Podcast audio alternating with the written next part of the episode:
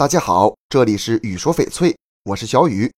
小时候看到一些好玩的东西，出于好奇呢，总忍不住想摸，这时家人就会及时的拦住，说道：“只能看，不能摸。”在玉石界更是忌讳这样的行为，其中就有“玉不过手”这一说。玉不过手就是说，卖家和买家在沟通的时候呢，不能把翡翠随便的递来递去，连摸都是忌讳的。为什么玉不能过手呢？第一，翡翠玉石属于贵重易碎品，一旦在传递的过程中失手跌落，这个责任是谁都不好说的，容易引起纠纷。有的不良商人在传递的过程中呢，会故意失手制造碰瓷儿来讹人。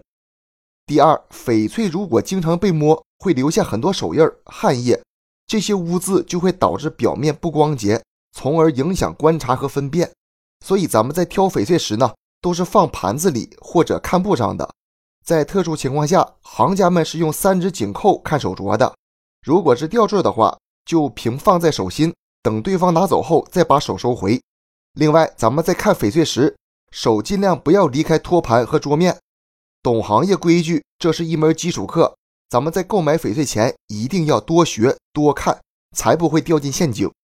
这期节目就给大家讲到这里了。如果你也喜欢翡翠，记得订阅关注我，私信交流。咱们下一期再见。